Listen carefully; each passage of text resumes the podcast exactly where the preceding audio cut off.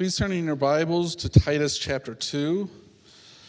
If you are in Grace School, yes, I will be preaching my homework. Um, and no, yeah, cheater. And no, Todd did not ask me to do this.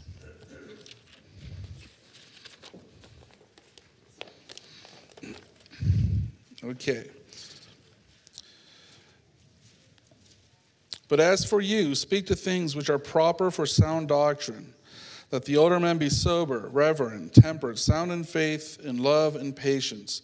The older women likewise, that they may be reverent in behavior, not slanderers, not given to much wine, teachers of good things, that they admonish the young women to love their husbands, to love their children, to be discreet, chaste, homemakers, good, obedient to their own husbands, that the word of God may not be blasphemed.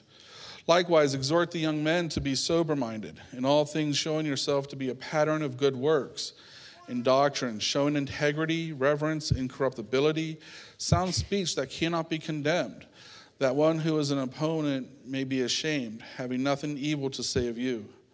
Exhort bondservants to be obedient to their own masters, to be well pleasing in all things, not answering back not pilfering, but showing all good fidelity, that they may adorn the doctrine of God, our Savior, in all things. For the grace of God that brings salvation has appeared to all men, teaching us that, denying ungodliness and worldly lust, we should live soberly, righteously, and godly in the present age, looking for the blessed hope and glorious appearing of our great God and Savior Jesus Christ, who gave himself for us, that he might redeem us from every lawless deed and purify for himself his own special people, zealous for good works. Speak these things, exhort and rebuke with all authority. Let no one despise you. Let's pray. Father, we just um, are so thankful that we get to come before you to worship you, um, to honor you, and to glorify you. Thank you for the work that you have done in our lives, our, our, our God and Savior Jesus Christ. Father, we just pray that you would be with us, that your spirit would be with us um, as we study your word, as we dig into your word, Lord. We just um, ask that you would apply the truths of your scriptures to our hearts so that we may not only be hearers, but doers also. And pray these things in Christ's name. Amen. I'm going to make a very obvious statement and say that the Christian life or the Christian faith is like a lot of things. Um, but particularly here, I'm going to say that it's like being a homeless person that's been adopted off the street and put into a mansion. Um, once, we, when we were, um, unfortunately, like this little child running around in the streets, soiled, looking for something to eat, maybe dumpster diving if we had to, in one sense, to uh, feed ourselves and just living off the, the whims of our emotions and our feelings and our lusts and our desires and not really submitting ourselves to any structure or authority. But here we are now, adopted into this mansion, and now we have to learn structure. We have to learn um, how to behave not as one living on the streets fulfilling our own desires, but one who has to learn how to live with a mom and dad now, uh, brothers and sisters. Um, learn what it's like to not have to go into the garbage for food, but um, be comfortable and confident enough that we can open up the fridge and take what is provided to us. And that's kind of what's going on in uh, chapter 2 here. The first 10 verses, we have um, Paul giving instruction to uh, Titus and to his church on um, how they ought to be now, the, the quote unquote good works that they should be doing and should be adoring, ad- adorning, as chapter or verse 10 says. Um, but we're going to look at verses 11 through 14 because this is the foundation of that adorning. This is the, the the reason why, if you're at uh, Sunday school, this is the oomph that uh, Tyler was referencing here. And we're going to see that two things. We're going to notice uh, for when it talks about the grace of God that it does two things in our lives. It transforms us and it empowers us to, uh, to live. Now, we see in verse 11 here for the grace of God that brings salvation has appeared to all men, teaching us that denying ungodliness and worldly lust, we should live soberly, righteously, and godly in the present age. And this begins the transforming grace of God in our lives. We see that the grace of God that brings salvation has appeared to all men. Now, before we unpack that, I suppose we need to ask um, or talk about the setting. And we've talked about that through the songs that we've sang through Matt's introduction of the songs. And that setting is that we live in a fallen and corrupt world. That sin had, that the sin that Adam brought in has plunged us into darkness. If you recall Todd preaching, he, he's, he's mentioned a few times that when Christ came, he's, it seems like he's flipping the world upside down, but he's actually flipping the world right side up because sin actually flipped this world upside down. And so there's this darkness that we just sang about, and this um, um, uh, corruptibility, this corruption that's going on in this, this um, not just morally, but it's just overall unholy and opposed to God. We are sinners. We have a sinful nature and where we deny God and we live in the lust of our own passions. We, we look at all that is good, and even if it is good and it's intended for good, we take it and we abuse it. And so, in this, in this setting of, of unholiness and darkness and hopelessness, um, I'm sorry, but I keep getting, we, we've been watching The Chosen, and I keep seeing Jesus coming down in that show. And, and like all these people have problems. We, we, we heard about the problem that Ed brought up about this kid and soiled um, running around the streets. And that's part of the sin uh, world, fallen world that we live in.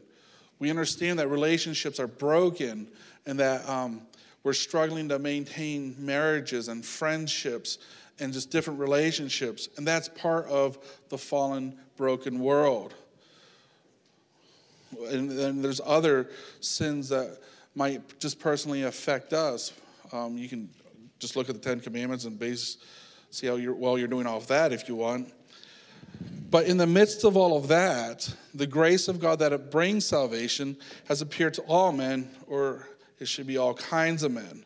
And this appearing, as we learned, in Grace School, not everyone here, um, that this is where we get the word, our word for epiphany. That, that the divine has manifested into this world. That the light, um, this word is used in Acts elsewhere where it talks about celestial bodies being light, shining forth into darkness.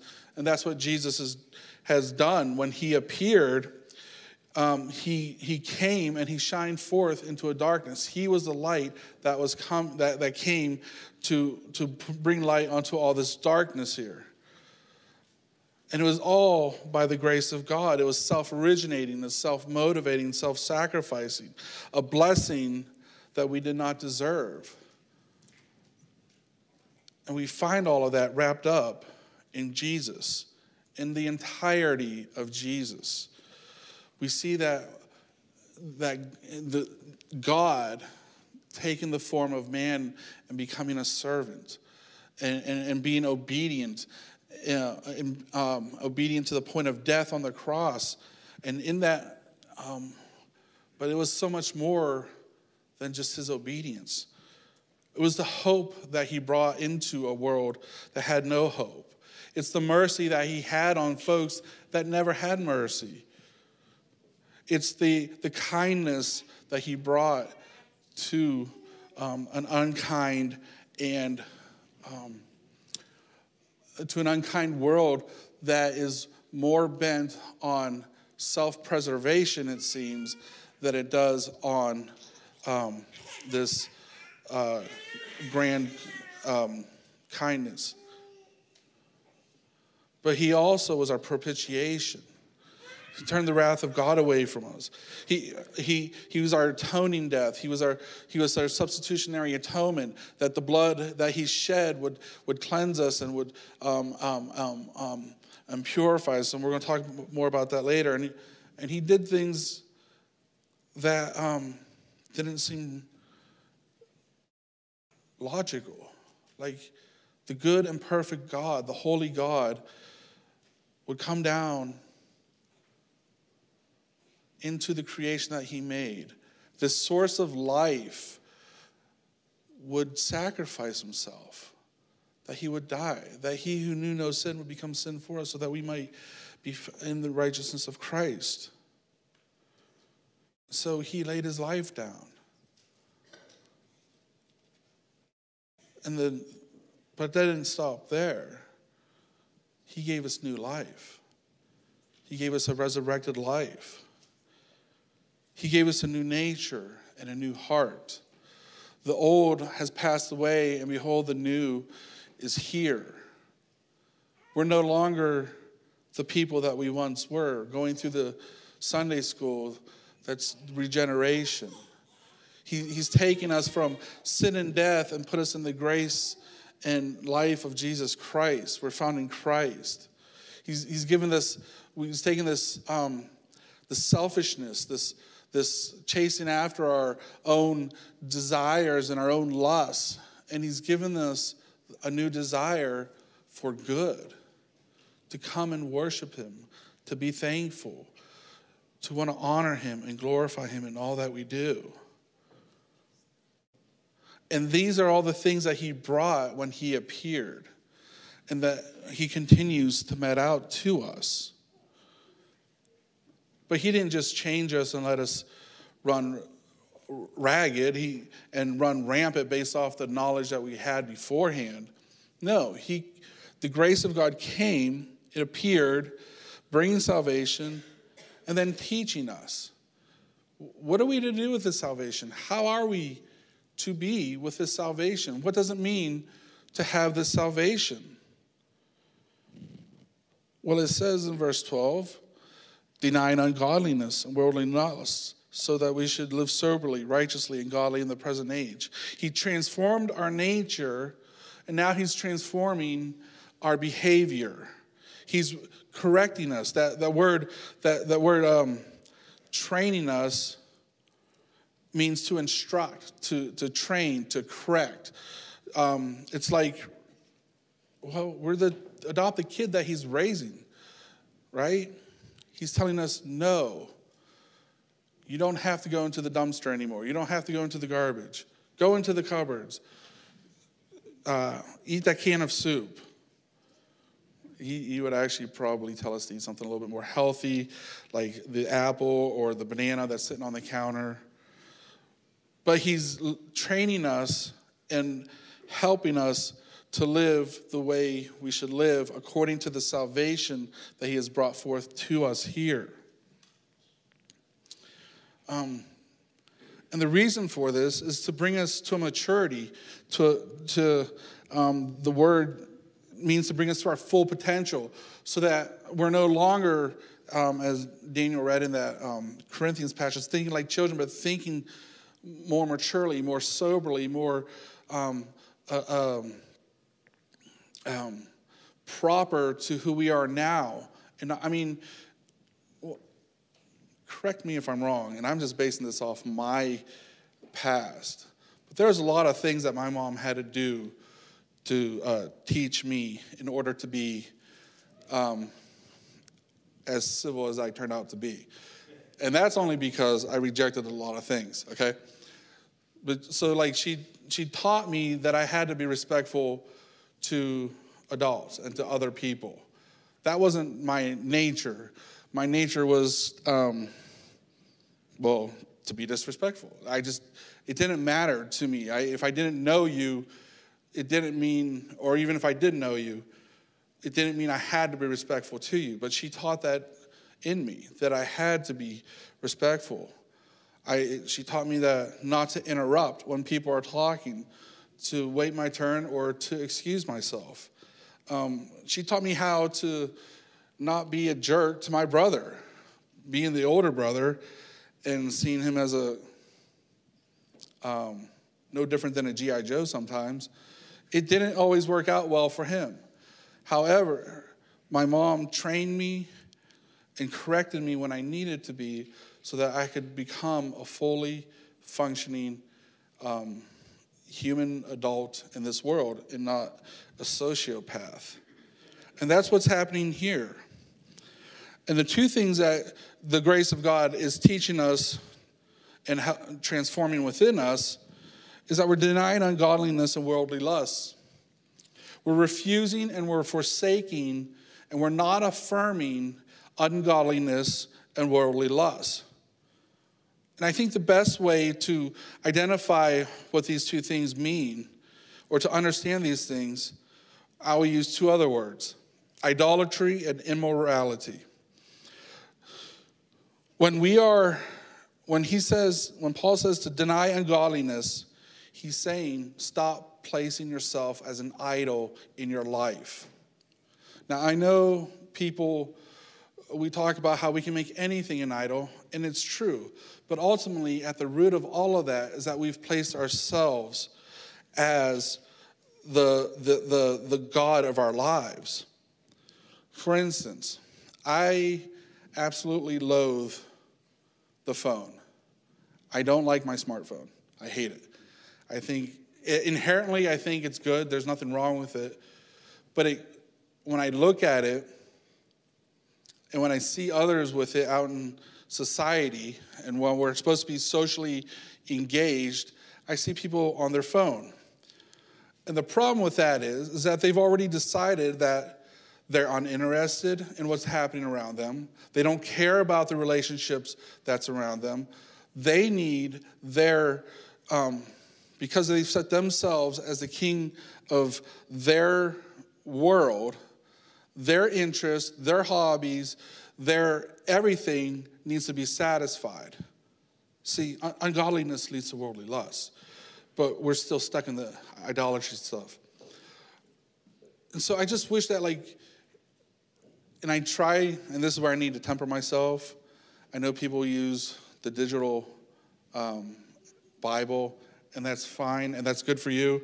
And and I I'm supposed, to, and for me, I just need to mind my own business and be here.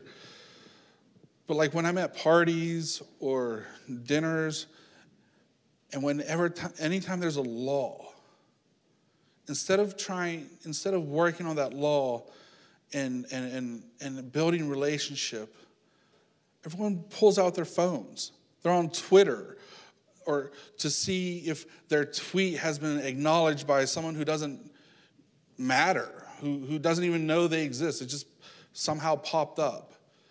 Or maybe they're on TikTok and trying to be amused with what, how funny or how cool someone else is. Or maybe they're just wanting to see how many likes they got on their pictures. No matter what it is, they've put themselves at the center of their life. God is not their God, they are their God. They're seeking to please themselves and not honoring God, who is relational, who is developing a relationship. Well, it's not developing, maybe it's developing, I don't know, that's a whole other story. But between Him, the Son, and the Holy Spirit, there's a relationship that is within each other and active within each other and, and loving one each, each other. So we need to deny the idolatry of putting ourselves, and this, it's not just phones, it could be work. We could put work above our family and say, you know what, that, that job, it really supplies for my family. But when there's a spatial distance between you and your family because of work, maybe you need to change your lifestyle so that you can find another job that doesn't require you to be away from home so much, to be away from the wife and the kids so much. And it could be in uh, other things, hobbies and whatnot. But really, all it comes down to is your place in yourself, and I do this too, as the king of my life, our lives, and that is what ungodliness is. And that leads to worldly lust, an immorality, putting our desires on things that we should not have desires on. There was this, I'm really bad at this. We just sang a song about this, about finding our joy in things that are going to be destroyed and the temporary things, or, or finding, um, putting our hope and all that stuff on things of this world and not on God. And that's what it is. And that's what this, this worldly lust is. This, whatever our, our sinful desire catches upon, uh, we go after it. And we, and we want to fulfill ourselves within it. And this can happen with something as beautiful as love, right? Love is a great thing. God is love, and, and He loves us, and He's given us the capacity to love.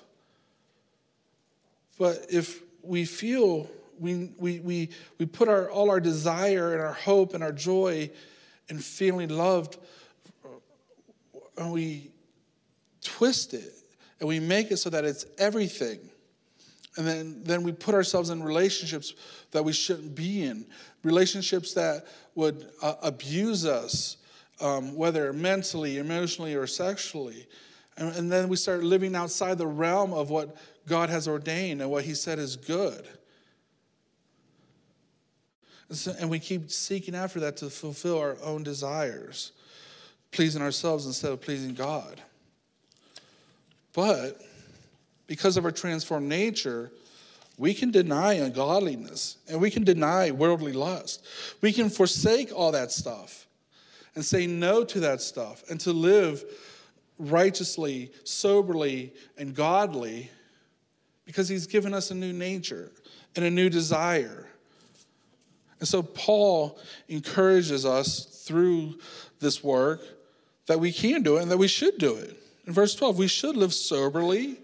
We should live with a self controlled uh, and sensible mind, not intoxicated by the influences of the world, not intoxicated. I think uh, uh, Daniel brought this up, not intoxicated by politics or media or apps or anything else, but being influenced and, and just having a clarity of mind, a soberness of mind on, on God and on the Word of God.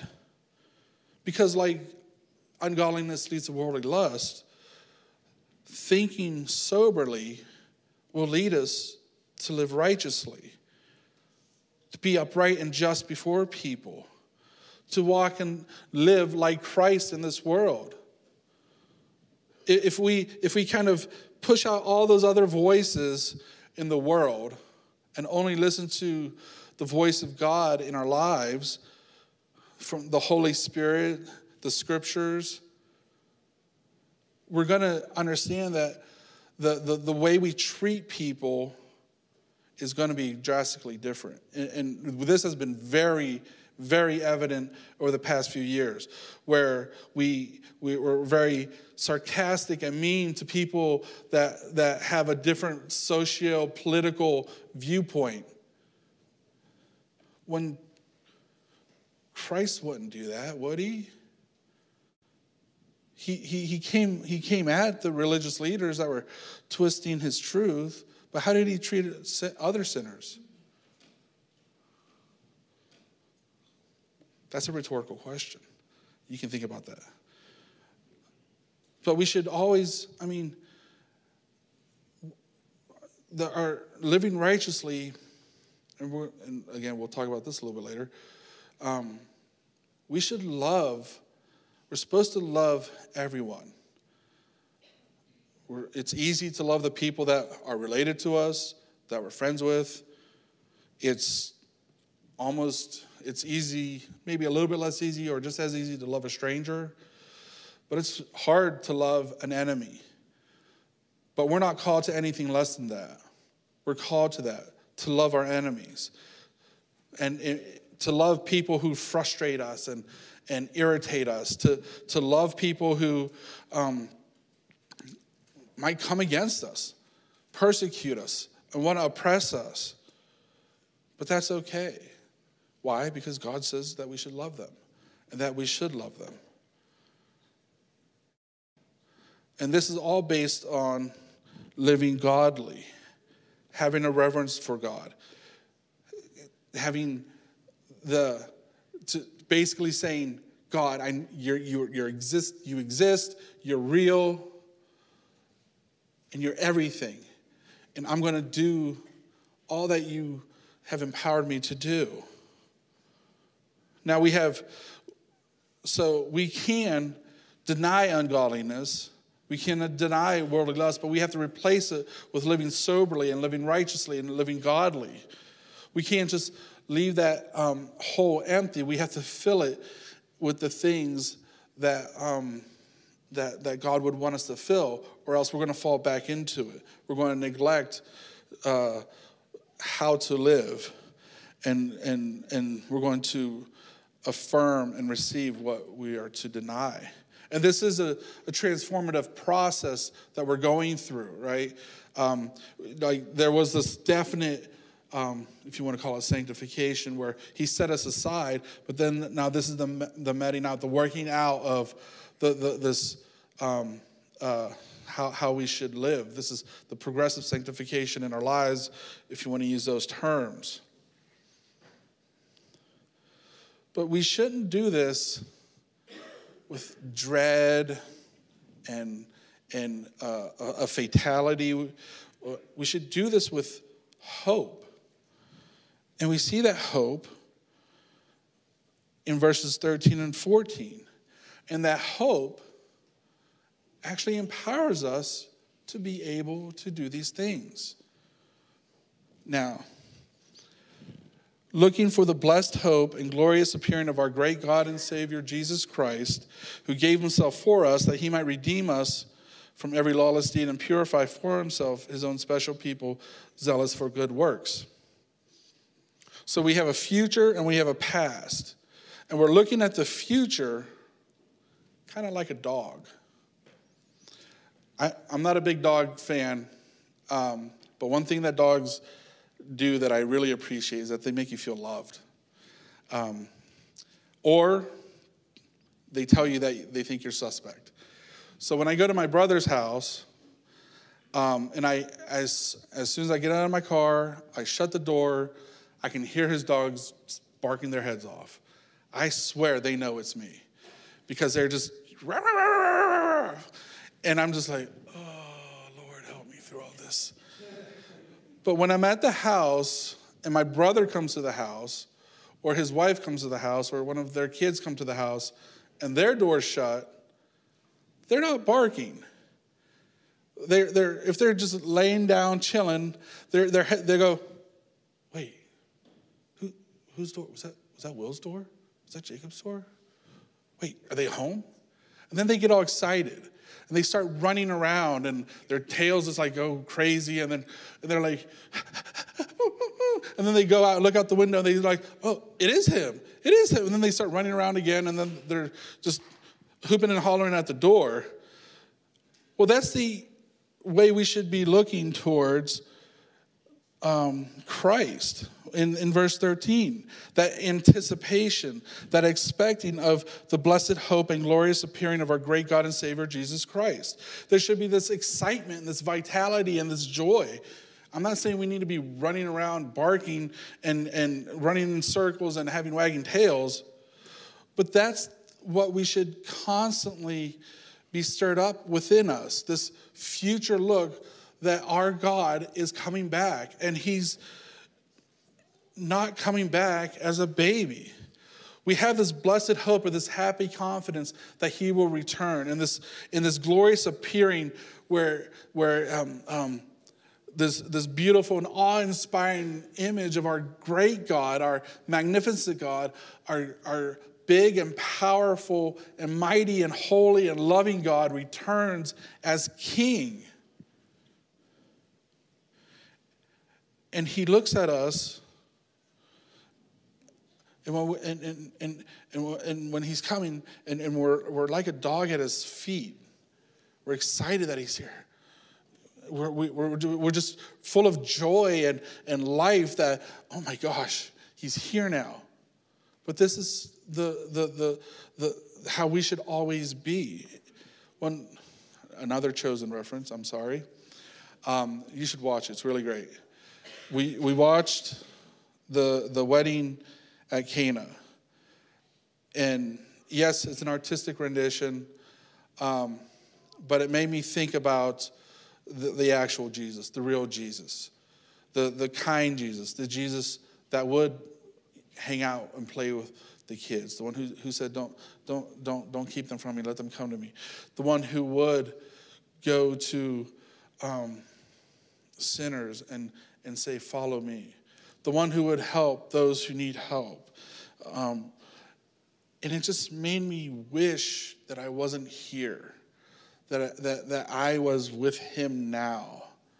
This, this, I, I was just, I'm anticipating the time that um, I get to be with him, where, where I'm just with the kindest, most merciful, most gracious, most loving, most holy person in the whole world, in all of eternity. This, this, this, the, the, the, the fullness of God, the Father, Son, and Spirit, and knowing that He wants only the best for me. And so He's given me all of Himself. And that at, at some point, I get to be in that presence.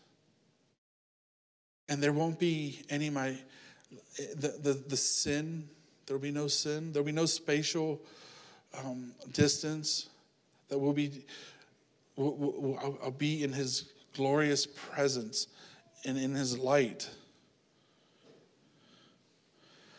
And that's such a great hope and encouragement for all the quote unquote storms and trials that will come through our way.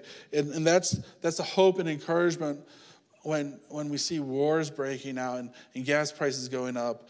And that's the hope and the encouragement when we have loved ones who pass on.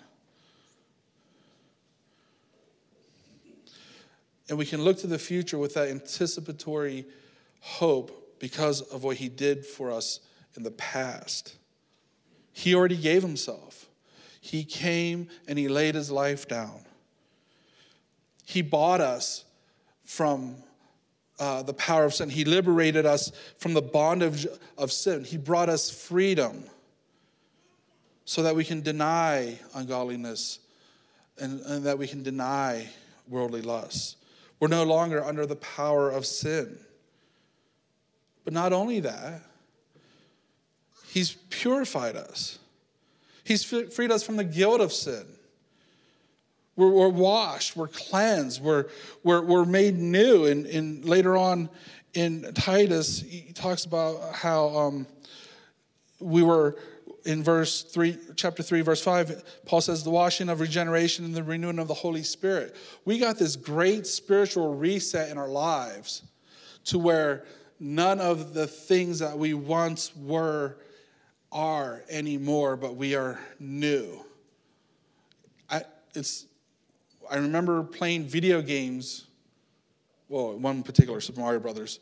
Um, and in one of them, you started out with, I think, like three lives. It, it, it, doesn't matter how many lives you start out, but you start with like three lives, and then you have the three attempts to, to complete the game. But there's things along the way that you can add up more lives. You can have more lives. And then if you had the secret code, um, it didn't matter if you died because you had an infinite amount of lives.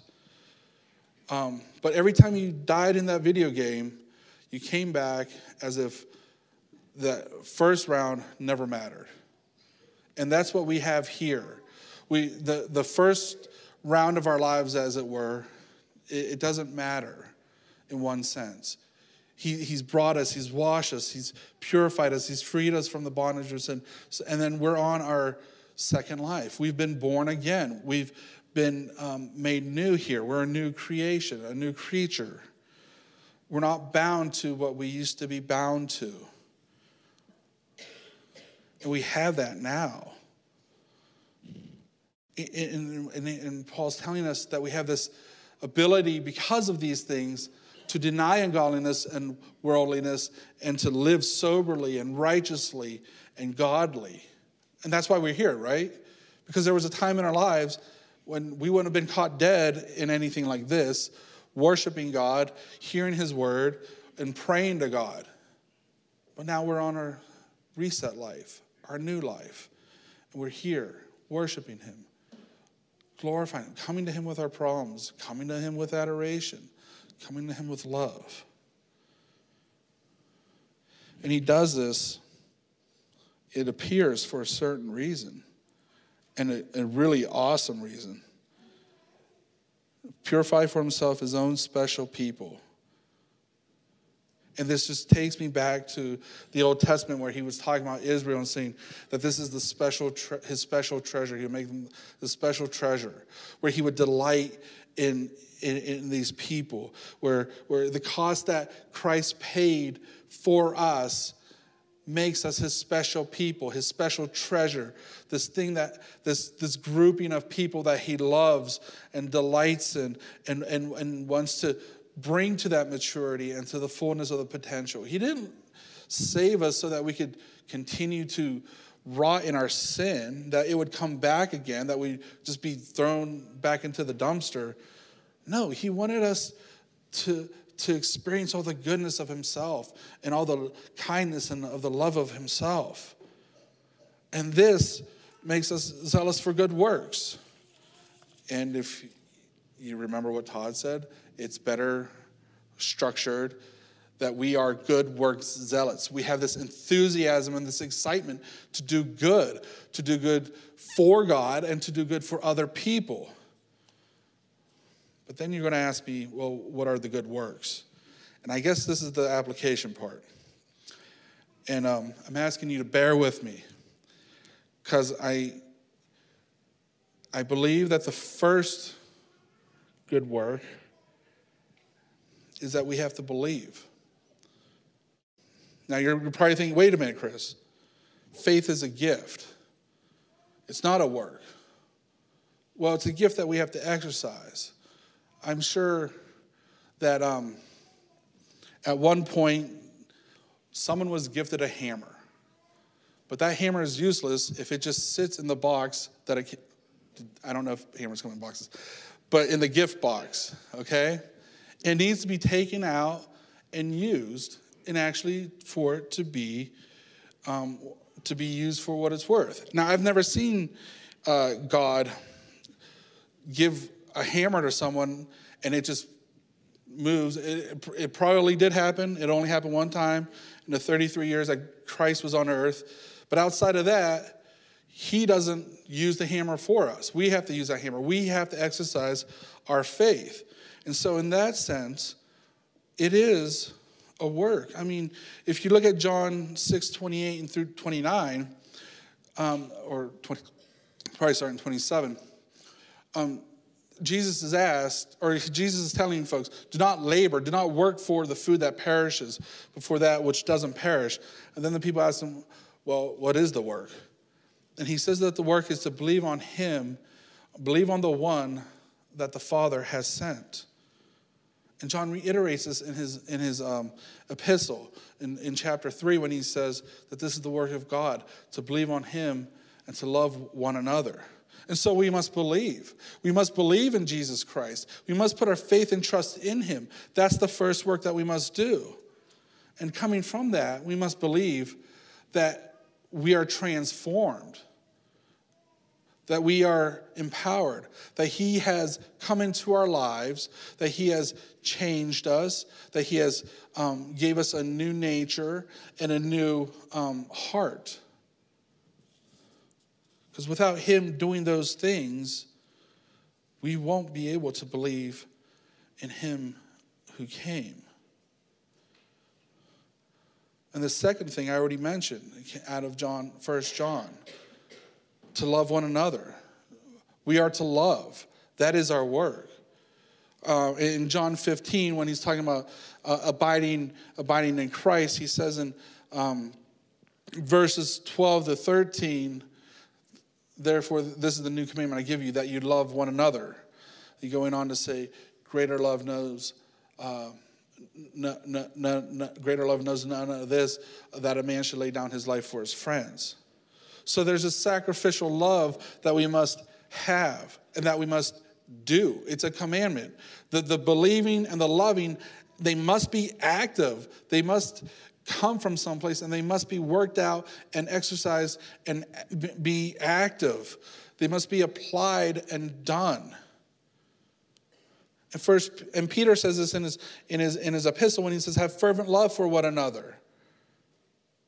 Um, and then follows that up with, uh, "For um, love covers a multitude of sins," and he's referencing Proverbs ten when it says, "Hatred stirs up strife, hatred stirs up discord, and and quarrels, and and but it's love that covers all sins." It says.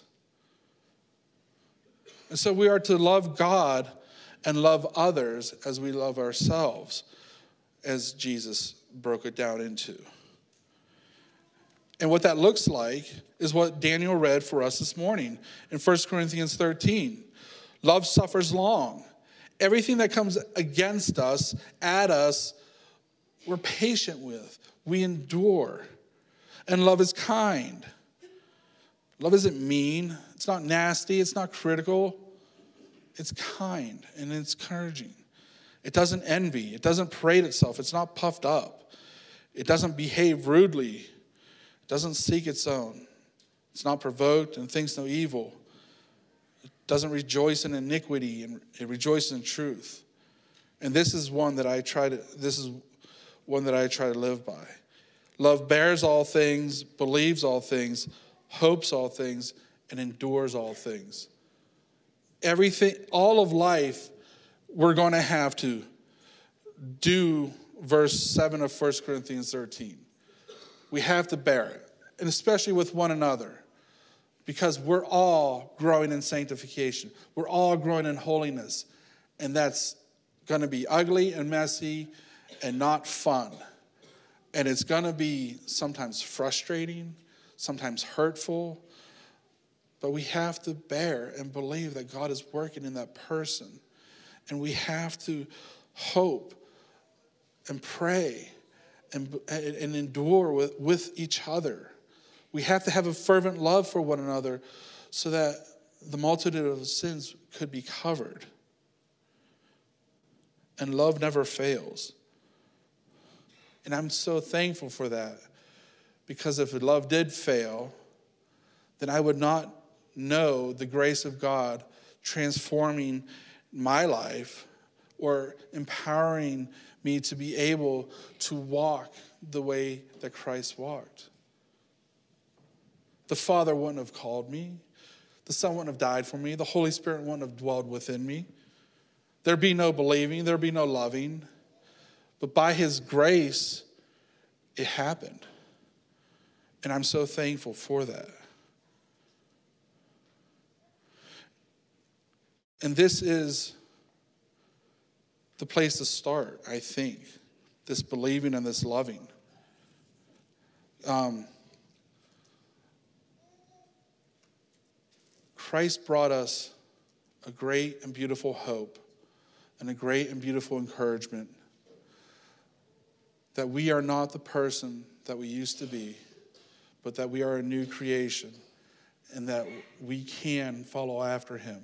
Not perfectly, but we can follow after him.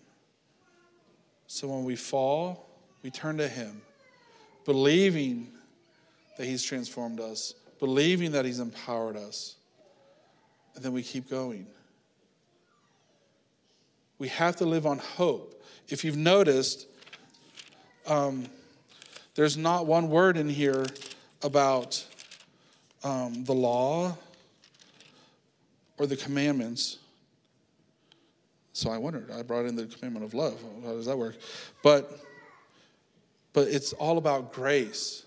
And we have to have grace for one another. And we have to exercise that grace daily, minutely. That's why I love I actually love when babies start blaring off. The moms don't, but I do. Because it reminds me of um, the fact that God is working in someone's life here, that the mothers came here and He's working in their lives. And it's presenting an opportunity for these children to hear the gospel and to hear about Jesus Christ and, a hope that this world doesn't have. And it works within my life. And this is where the bearing all things and love covering the multitude of sins, because I could easily slip into any sin that anyone has. When someone's gossiping, I know that I could easily slip into that. When someone's, someone's puffing themselves up, I know I can slip into that. When someone's struggling with a sexual sin or anger or stealing or anything, I know I can fall into those sins because my sinful nature has a propensity to want to put myself back into the, the, the throne of Christ. But by the grace of God, it's always God. He reminds me that He is at the center of my life and that He has given me everything that I need. All the inheritance that I need is found in Christ. And it's on that uh, transformative, empowering grace that helps me to fight off the sin in my lives. And I hope that um, these words would just be edifying to you, that you would come back to this text and see, see how it's worked out and seeing the reality of grace working in our lives. Let's pray. Father God, we are so thankful for you. We are. Oh, we are like a dog, aren't we? Um, that you've you've brought home, and we do. We are excited about the work that you've done in our lives, and about the the um, you're, you're coming back, Lord. The, the, the, the blessed hope and the glorious appearing of our great God and Savior Jesus Christ, Lord. We long for that. Um, I'm so glad that you are here to know how difficult it is to be here on a daily basis. And I'm glad that you've given us your Holy Spirit and the grace to, to move through everything that we deal with, whether it's sickness, whether it's um, uh, uh, uh, our friendships being, um, our relationships being broken, or, or our, just our the, the different sins that we deal with. We're so thankful, Lord, that it is you who um, helps us through those, and that you know about that. Oh, Lord Jesus, we just pray that as we um, come to this to your table here, that you would meet us and that you would give us the grace, that you would renew us to, to, to continue to live for you, to glorify you in our lives, and, and to, to just um, worship you more through that. And we pray in Christ's name. Amen.